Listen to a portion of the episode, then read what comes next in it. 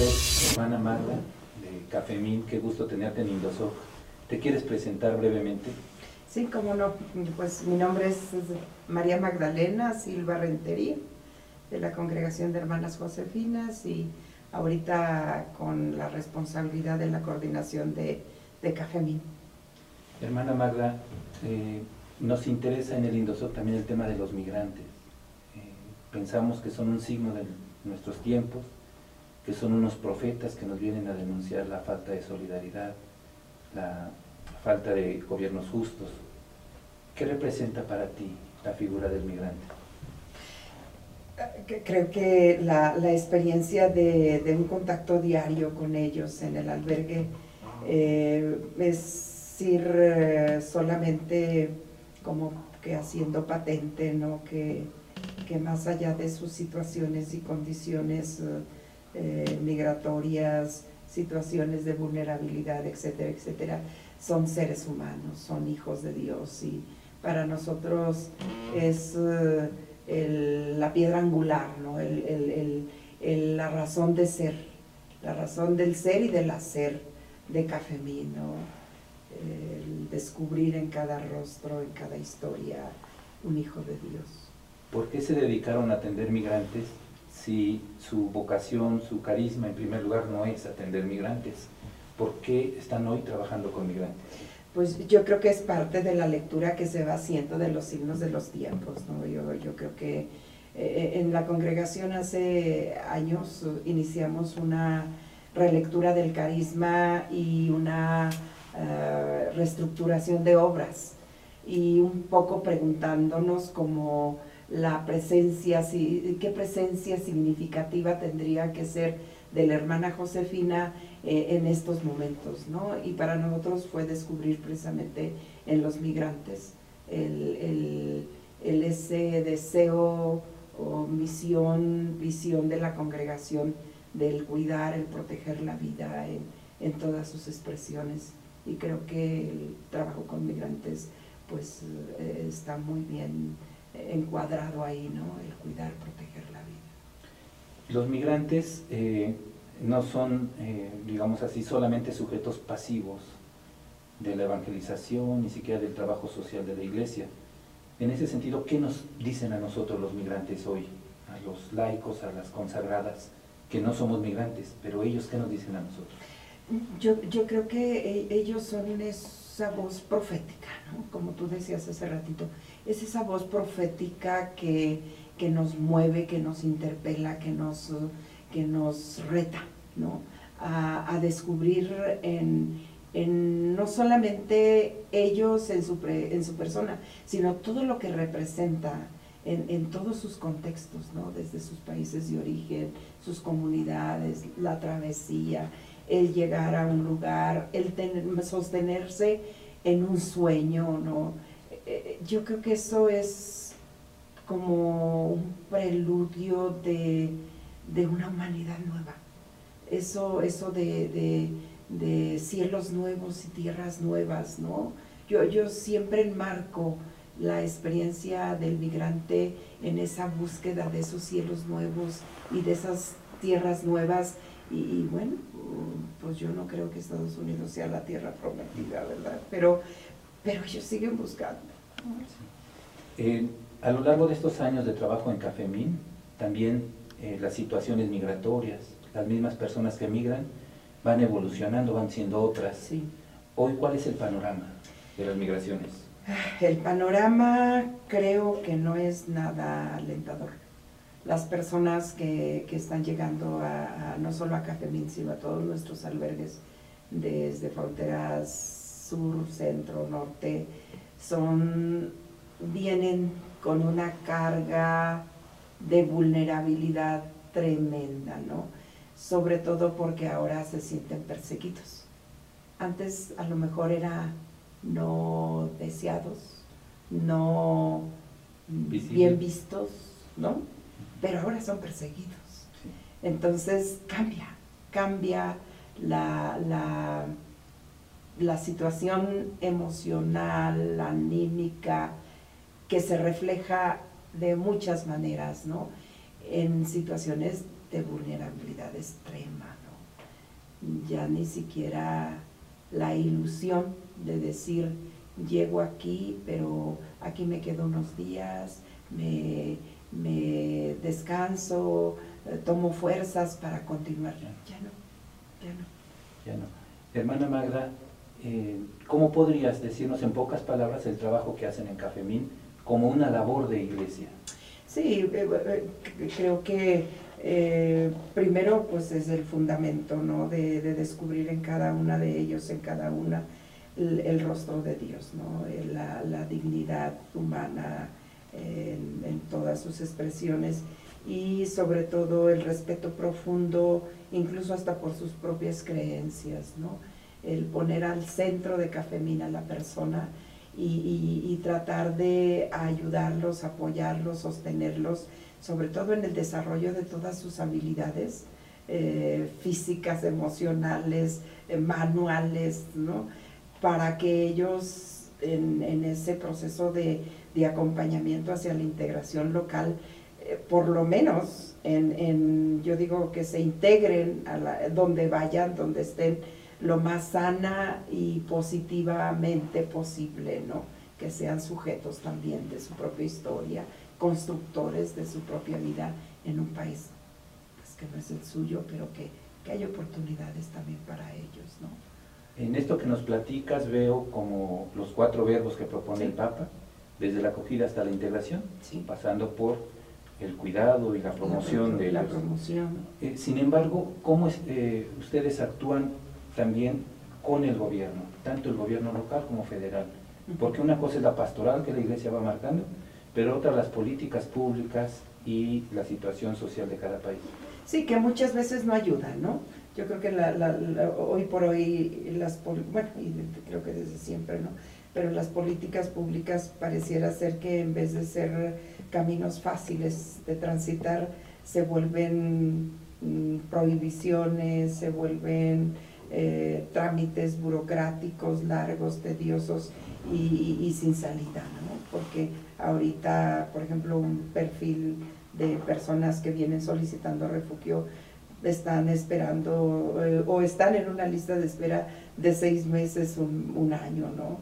Entonces para ellos, eh, pero bueno, yo creo que el trabajo que Cafemine estamos realizando con, con los diferentes niveles de gobierno, hasta la fecha, mm, con muchas dificultades, con muchos esfuerzos, luchas, eh, pero creo que está siendo de una forma u otra favorables, ¿no? El, precisamente ahorita vengo de, la Secretaría de, de Gobierno con todo un tema de, sobre todo los casos venezolanos, ¿no? Que, de repente, ahorita las personas que nos están llegando no están llegando por sus propios medios, por el tapón que está acá en el sur, sino son las personas que nos están llevando de las estaciones migratorias o traslados desde Tapachula en casos así como de, persecución, que ya los encontraron la gente que los viene persiguiendo.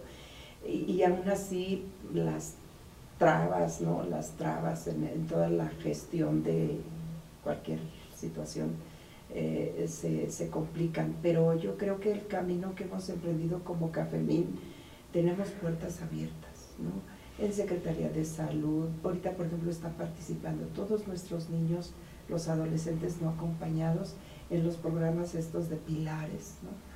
unos tomando clases de, fotografía, de los talleres de panadería, los talleres de, manualidades, cultura de belleza. Para ellos ya es una ventanita, ¿no? Sí. Ahí. Eh, sin embargo, también tú has hablado del trabajo de Cafemín, pero ese trabajo de Cafemín se entiende también en red con otras eh, organizaciones de la sociedad civil, pero también con otros grupos de iglesia, hermanos religiosos, religiosas, que trabajan a lo largo del país de modo articulado y que se van apoyando distinta, eh, indistintamente. ¿Cómo es esta experiencia que tienes de trabajar en red?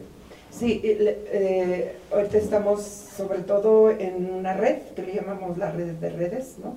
Es toda la parte de la incidencia política hacia pues la propuesta de, nuevas leyes, eh, más desde el enfoque de derechos humanos, en diferentes niveles de gobierno.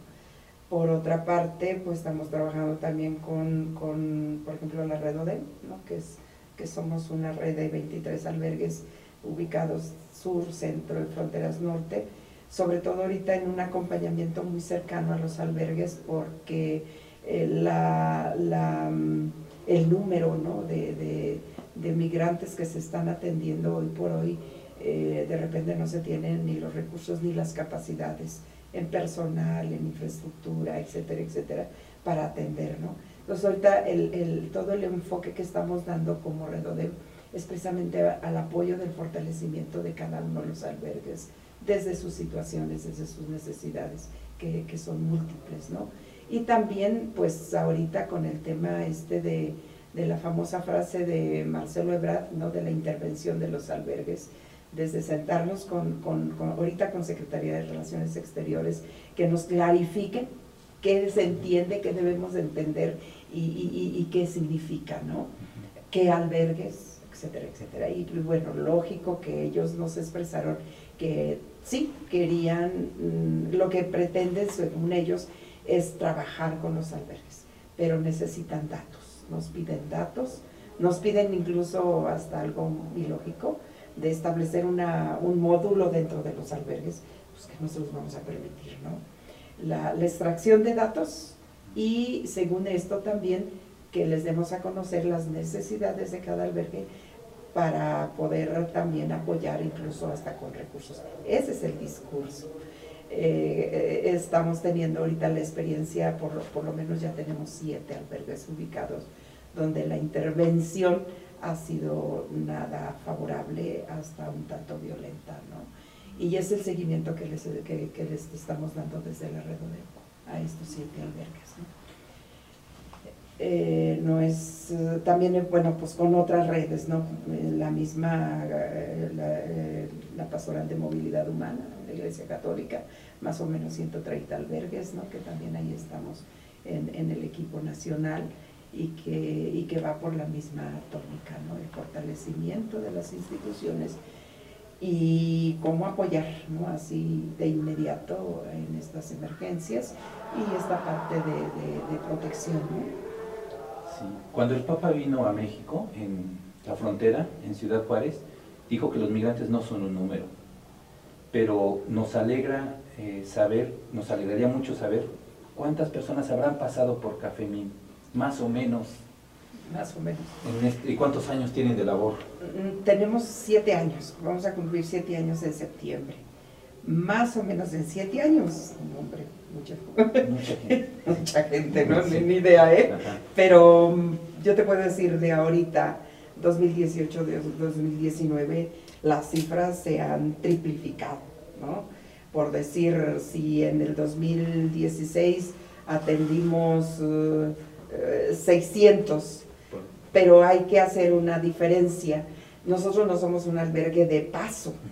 O sea, las personas con nosotros están una persona puede estar hasta seis meses y en el caso de adolescentes no acompañados, hasta que cumplen la mayoría de edad.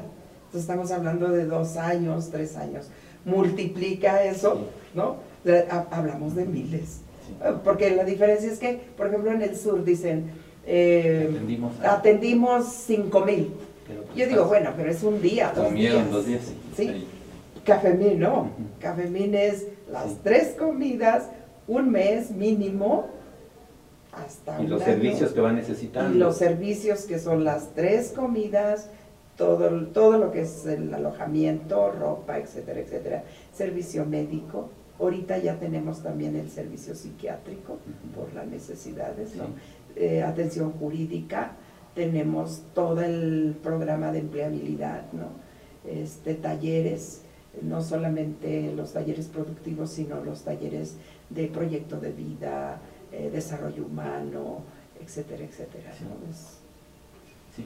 Eh, hermana Magda, eh, los migrantes son también un prototipo de todos los pobres que hay en el mundo. Claro. Cuando atendemos un migrante, ahí están vulnerados muchos derechos. Claro. ¿no? Y digamos así, ¿cómo podrías invitar a los católicos, a los laicos, a participar en favor de los más pobres? ¿qué, les dirías tú para que participaran en algún trabajo que ayude a la dignificación de su persona? Yo, yo siempre digo que, que, que lo primero es el acercamiento, ese de que vengan y vean, ¿no? Cuando tú vas y ves y te involucras y los conoces, les ves su cara, te platican su historia, tu vida cambia. Cuando pensamos que, también es algo importante, ¿no? Que de repente llaman por teléfono, llaman a la puerta y nos dicen, aquí tenemos ropa, aquí les traemos esto, aquí les traemos otro. Tiene también su sentido, su significado. Pero creo yo que como cristianos, como católicos, no solamente es eso, sino es el encontrarte con la otra persona, con una historia, con una vida, con un nombre, con un rostro, y, y, y eso dignifica, te dignifica y, y, dignifica, porque entonces a él ya no lo haces un objeto de tu generosidad incluso, ¿sí? Sino lo haces sujeto, porque le das tu tiempo, porque le das una mirada, porque le das una palmada en el hombro, le das la mano le das la oportunidad de, de, de, revelarse, ¿no? Eso creo para mí ha sido como la experiencia más profunda en, en estos siete años en Café Y yo eso los invito, o sea, yo siempre le digo, oiga hermana, ¿qué podemos hacer? Ven, ven, ven y ven. Y luego ya me dices. Sí. sí. Magra, muchas gracias. La verdad es que yo me quedaría aquí platicando, pero nos dijeron solo un tiempo y siempre muy contento de, de contarte entre lo, nuestros amigos de Indosoc. Así es. Muchas gracias. Gracias, gracias a ustedes.